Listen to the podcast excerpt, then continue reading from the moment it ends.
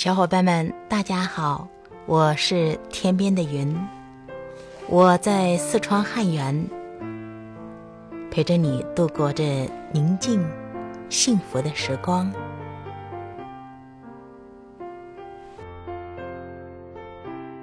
你可以幸福。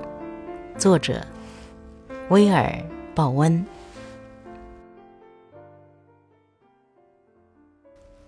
你的命运就是要幸福。在你内心深处，你明白这点，知道这千真万确。人类之所以想要行动、追求成就、拥有一切，背后的原因其实是一个无法诉诸言语，甚至没有被知觉到的信念。人们认为这样做必然能提升幸福指数。然而，我们却永远无法拥有持久而充沛的幸福。今年你会拥有更多的幸福，持续的时间也能够更长久。本书就是要启发你，让你在人生的细沙上画下界限，切切实实的宣布，在未来的十二个月中，你会体验到更幸福的人生。要想变得更加幸福，需要努力。但是你可能还不明白，你已经费了很大的力气追求幸福，却并未得到你所追求的结果。在本书中，你会收获拥有幸福的新方法。更重要的是，你会学到如何放下那些阻碍你进步、让你执迷不悟的事物。我常常把成为更幸福的人和拥有更健康的身体相类比，两者其实是相通的。决定你健康指数的两个成分——营养和运动，就和决定幸福指数的两个成分相同。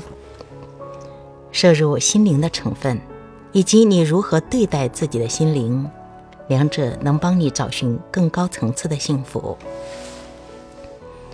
我们把追求幸福的努力放在新年的架构之下，但不必拘泥于此。不论一月一日、二月十日或七月十四日，不论你是在哪一天拿到这本书，让它的养分融入你的意识。这本书代表了新年的开始，以及更幸福的新人生。不论在世界的哪一个角落。新年的到来都不免和幸福息息相关。在美国和许多其他国家，新年都会伴随着“新年快乐”的祝福。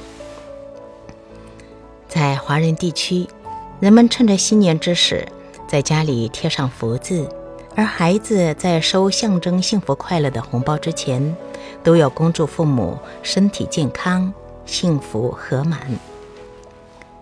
在日本，庆祝新年的习俗也包括吃红白鱼糕，红色就象征着幸福。墨西哥人在除夕夜会穿着彩色内衣，预示幸福。巴西人在除夕的午夜时分会穿上黄色的内衣，他们认为这能让自己来年更幸福。厄瓜多尔人庆祝新年的习俗之一，是把前一年不快时刻的照片烧掉，作为洗除霉运的方法，而且也让他们自己开运，以期来年有更幸福的生活。土耳其人以善行义举开始新年，他们认为行善可以为未来的十二个月带来更大的幸福。全世界的新年仪式。以幸福快乐为中心，是因全球人一致追求幸福的期望，让大家在新年许下新愿望。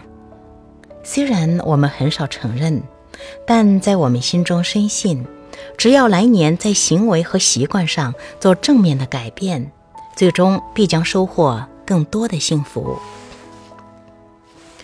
根据美国政府网站的资料，美国人最普遍的新年愿望是。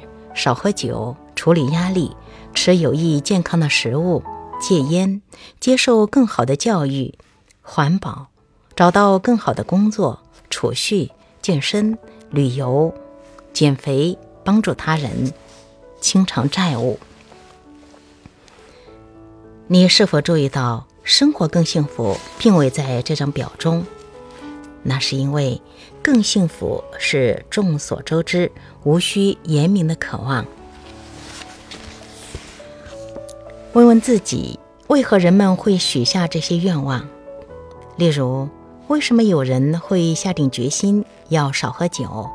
每个人的理由各不相同，但或许答案是要使心灵更澄澈，身体更健康。于是，问题就变成了：为什么有人期望能有更澄澈的心灵和更健康的身体？答案就是要有更美好的感受。要更享受人生，更享受人生等于更幸福。让我们再思考另一个美国政府网站上的议题：环保。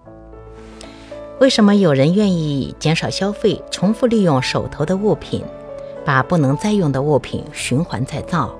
每个人的动机不尽相同，但追根究底，都是希望能为环境。尽几分心力，感觉自己有所贡献。简而言之，就是要有良好的感受。良好的感受等于幸福。如果再深思，新年愿望全都会聚焦到提升幸福指数上来。有人开玩笑说，新年愿望就是一月头一周的代办事项。然而，不论利益多么良好，大部分的新年愿望很快就会被遗忘，直到来年才会再度被提及。每个新年到来，我们总热切的期盼能够改善健康、人际、财务和事业，以为只要做到这些就能得到幸福。只可惜，随着岁月流转，大部分人的生活仍是止步不前。